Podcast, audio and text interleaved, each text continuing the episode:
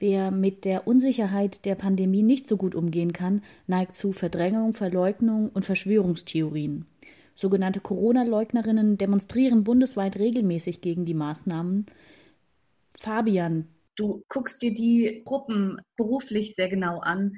Kannst du uns vielleicht ein bisschen erzählen, wie die sich so zusammensetzen? Wer ist da dabei? Wir haben einmal natürlich diese Querdenken-Geschichten, die vielleicht ein Stück weit eine neue Gruppierung ist, wo wir jetzt relativ wenig Verbindungen in bestehende rechtsextreme Gruppierungen im Rhein-Main-Gebiet so feststellen konnten. Ich würde gleich nochmal darauf eingehen, wer nimmt an den Demos teil. Da stellt sich das dann wieder ein bisschen anders dar, aber jetzt einfach mal von der Organisationsebene. Anders sieht es aber dann aus, wenn wir ein bisschen abseits der größeren Demonstrationen gucken, nämlich zum Beispiel nach Bad Homburg letzte Woche oder nach Seligenstadt. Da überall, wo dann dieses Label Querdenken draufsteht, da wird das organisiert von Leuten, die wir aus bekannten rechtsextremen Strukturen kennen. Beispielsweise, die nennen sich jetzt Forke und Schaufel und einer der Macher von Forke und Schaufel ist Thorsten Frank, der in der Vergangenheit die Großdemonstrationen in Kandel mitorganisiert hat für die AfD, der aber vor allen Dingen auch 2014 in diesen Hooligans gegen Salafismus Geschichten aktiv gewesen ist und in allen Nachfolgeorganisationen, die es da gab, deren Bindeglied ist eigentlich zwischen so einem AfD-Umfeld und rechtsextremen Hooligans. In Seligenstadt war es so, dass die Proteste organisiert wurden von Heiko Thieme, der eigentlich letztes Jahr um die Zeit Anti-Flüchtlingsproteste dort einmal pro Woche durchgeführt hat. Und so können wir das eigentlich an vielen Orten sehen, dass diese Pandemie, die Angst der Menschen gerade genutzt wird von einem rechtsextremen Spektrum, was jetzt quasi die Stunde gekommen sieht, ein großes Publikum anzusprechen.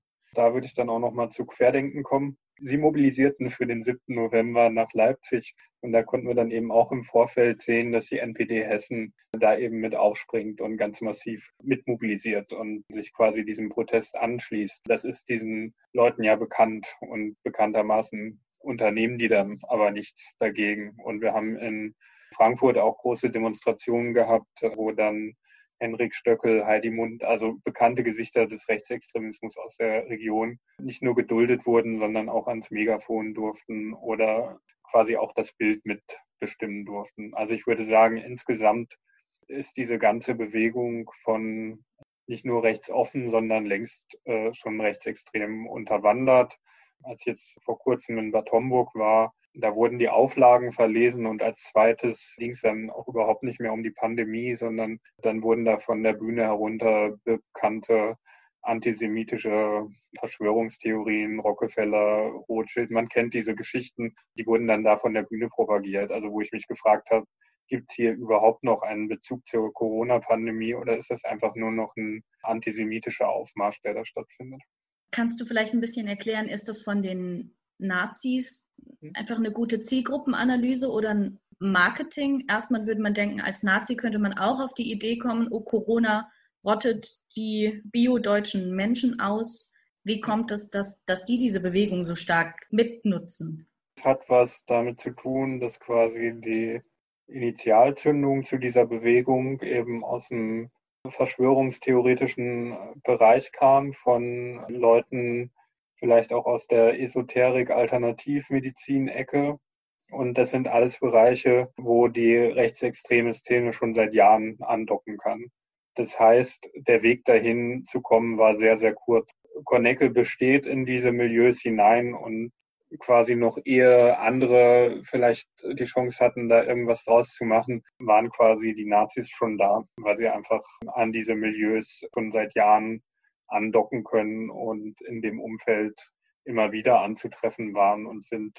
Es entpuppt sich jetzt tatsächlich einerseits als geschicktes Marketing. Also sie können jetzt ihre Themen in eine breite Masse reintragen unter diesem Corona-Thema, wie sie es schon lange nicht mehr tun konnten ideologisch ist das Ganze hochspannend. Also so gerade bei Neonazi-Gruppierungen, neonazistischen, faschistischen Gruppierungen, die tatsächlich viel Ideologiearbeit machen. Man denke an die neue Rechte, an Kubitschek Sezession und so, die sind da sehr zögerlich, ne? weil die auch nicht wirklich wissen, wie sie das in das alles in ihr sorgsam gepflegtes Gedankengebäude da integrieren soll. Die spielen sich jetzt im Moment eigentlich so auf nach dem Motto, das ist irgendwie so eine Art ungezähmter Widerstand und es bräuchte eigentlich Leute wie Sie. Also die sind ja immer sehr überzeugt auch von ihrem Intellekt und es bräuchte jetzt Leute wie Sie, die da ein bisschen Struktur und ideologischen Hintergrund reinbringen. Also das ist so die eine Seite, die sich irgendwie so ein bisschen schwer tut damit. Aber es gibt natürlich auch schon den Anknüpfungspunkt zu sagen, wenn man Trägerin von einer menschenfeindlichen Ideologie ist, dann hat das ja auch viel damit zu tun, dass man eben so einen kruden Gedanken von Survival of the Fittest verinnerlicht hat und eben der Meinung ist, diese Pandemie irgendwen stärker trifft als eine gewöhnliche Grippe, dann ist die Person doch sowieso schon geschwächt gewesen. So ist dann so ein bisschen die Denke. Diese Denkstruktur finden wir ja dann auch bei Personen wieder wie Bolsonaro oder Trump. Da trifft sich dann quasi dieser Auslesegedanke dann auch wieder mit einem sehr neoliberalen Weltbild, einem sehr kapitalistisch geprägten Ausformung des Rechtsextremismus. Kannst du vielleicht so ein bisschen die, die Hauptnarrative erklären? Wie, wie erklären die sich die Lage, diese Pandemie und den Umgang damit? Was sind die also, Narrative, die sie so anschlussfähig machen an so viele verschiedene Gruppen mhm. Menschen? Ja, das Anschlussfähige ist eigentlich, dass da parallel gerade eine ganze Menge an Theorien durch die Gegend läuft und das widerspricht sich teilweise auch.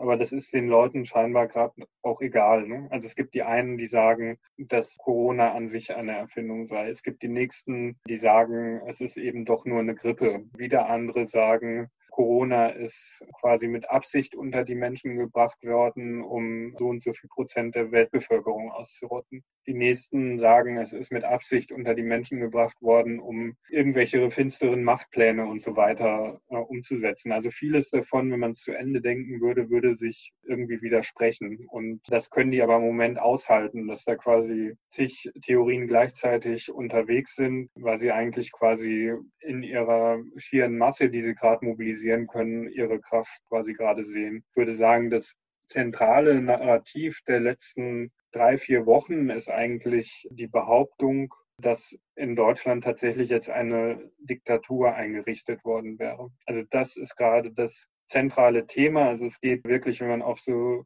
Demos ist oder sich die in Livestreams anschaut, kaum noch um das Pandemiegeschehen, sondern es wird jetzt einfach nur noch dieses Schauermärchen von der aktuell durchgeführten Diktatur erzählt. Es wird den Leuten erzählt, dass quasi schon übermorgen irgendwie das Gesundheitsamt kommen würde und die Kinder aus dem Haus zerrt irgendwie und äh, zwangsimpft und was da alles dann vonstatten gehen soll. Aber das ist gerade das zentrale Narrativ. Das Ganze ist der Plan gewesen von irgendwelchen finsteren Mächten, die dann, wenn sie benannt werden, meistens irgendwie so benannt werden, dass man an jüdische Menschen denken soll dabei. Ist quasi so der zweite Lockdown für die, wie so ein Beweis, dass sie recht hatten und bestärkt sie noch weiter in den Thesen? Oder wie schätzt du die Mobilisierungskraft durch diese Situation ein? Es macht die Mobilisierung einerseits einfacher, weil es halt eben nochmal akuter ist und für mehr Leuten im Alltag irgendwie ein bestimmendes Thema wird als äh, vor dem zweiten Lockdown. Gleichzeitig wird es aber auch schwieriger, weil man siehe Leipzig eben auch einfacher ist für die Behörden, so eine Großdemonstration irgendwie zu verlegen, zu verhindern, was auch immer. Ich glaube, so oder so stecken sie ein bisschen in dem Dilemma, dass sie in den letzten Wochen eine Radikalisierung vollzogen haben in ihrer Szene die jetzt eigentlich nicht umsetzbar ist. Ich habe es ja schon gesagt, die sagen, die Diktatur ist errichtet. Stefan Repple, der Landtagsabgeordnete aus Baden-Württemberg, hat sich in Mainz hingestellt und gesagt, alle friedlichen Mittel sind ausgeschöpft. Wir müssen die Regierung stürzen und es geht nur noch mit Gewalt. Also diese ganzen Stars der Szene, die reden eigentlich seit Wochen nur noch davon, ihr müsst jetzt Gewalt anwenden, ihr müsst jetzt Gewalt anwenden.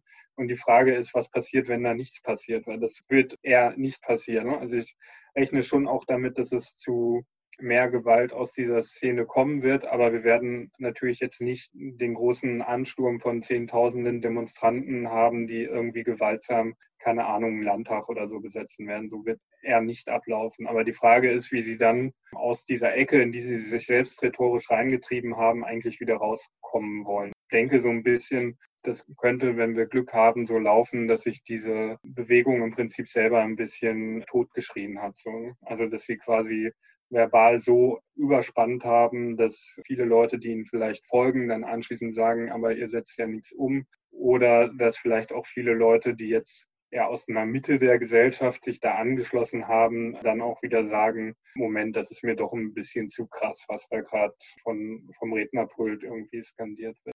Wenn ich mit Freundinnen aus dem Ausland spreche, habe ich manchmal das Gefühl, es ist irgendwie ein spezifisches deutsches Problem oder gerade in Situationen, in denen das Gesundheitssystem sehr viel schlechter ist, sehr viel mehr Menschen sterben, kennt man dieses Phänomen nicht so sehr. Würdest du die Wahrnehmung teilen? Hast du die anderen Länder im Blick? Wäre ich jetzt vorsichtig mit Einschätzungen zu anderen Ländern. Ich kriege es am Rand immer ein bisschen mit dann über irgendwelche rechten Accounts, dass mal irgendwie auch was von Gruppen aus Belgien, Niederlanden oder so geteilt wird.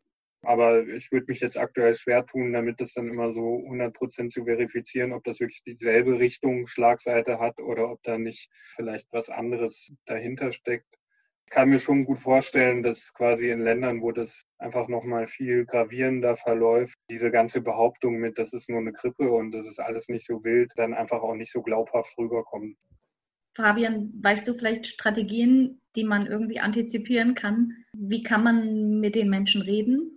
Ich glaube, wichtig ist immer, gerade wenn es jetzt nicht jemand ist, wo man sagt, ich bin eine unmittelbare Bezugsperson, also meinetwegen vielleicht jemand aus dem Verwandtenkreis oder ganz engen Freundeskreis. Also wenn das nicht der Fall ist, dann glaube ich, ist Selbstschutz in so Gesprächen erstes Gebot, also den Zeitpunkt wahrnehmen, dass man merkt, okay, das wird jetzt echt krude, das wird echt abgedreht und dann wieder Worte geben ist gut, aber würde dann sagen, wenn man halt eben merkt, man kommt da nicht weiter, ist es auch vollkommen berechtigt, so ein Gespräch auch irgendwann zu beenden. Wichtig ist natürlich dann, wenn sich unmittelbar Antisemitismus, Rassismus und so weiter damit formuliert, dann klaren Widerspruch zu machen. Aber auch da würde ich sagen, nicht groß diskutieren, sondern halt eben schauen, dass man sich selbst da schützt und den Leuten nicht zu viel Aufmerksamkeit am Ende zuteil wird quasi. Wir würden den Teil mit einem Liedwunsch enden. Fabian, du hast einen aufgeschrieben. Möchtest du ihn selbst vielleicht sagen und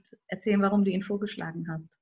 Mhm. Ja, ich habe von Blick Bassi Lipem ausgesucht, das Album 1958 von äh, Big Bassi das behandelt im Prinzip so ein Stück vergessene, verdrängte europäische Geschichte, Kolonialgeschichte. Und das finde ich sehr spannend bei dem Album.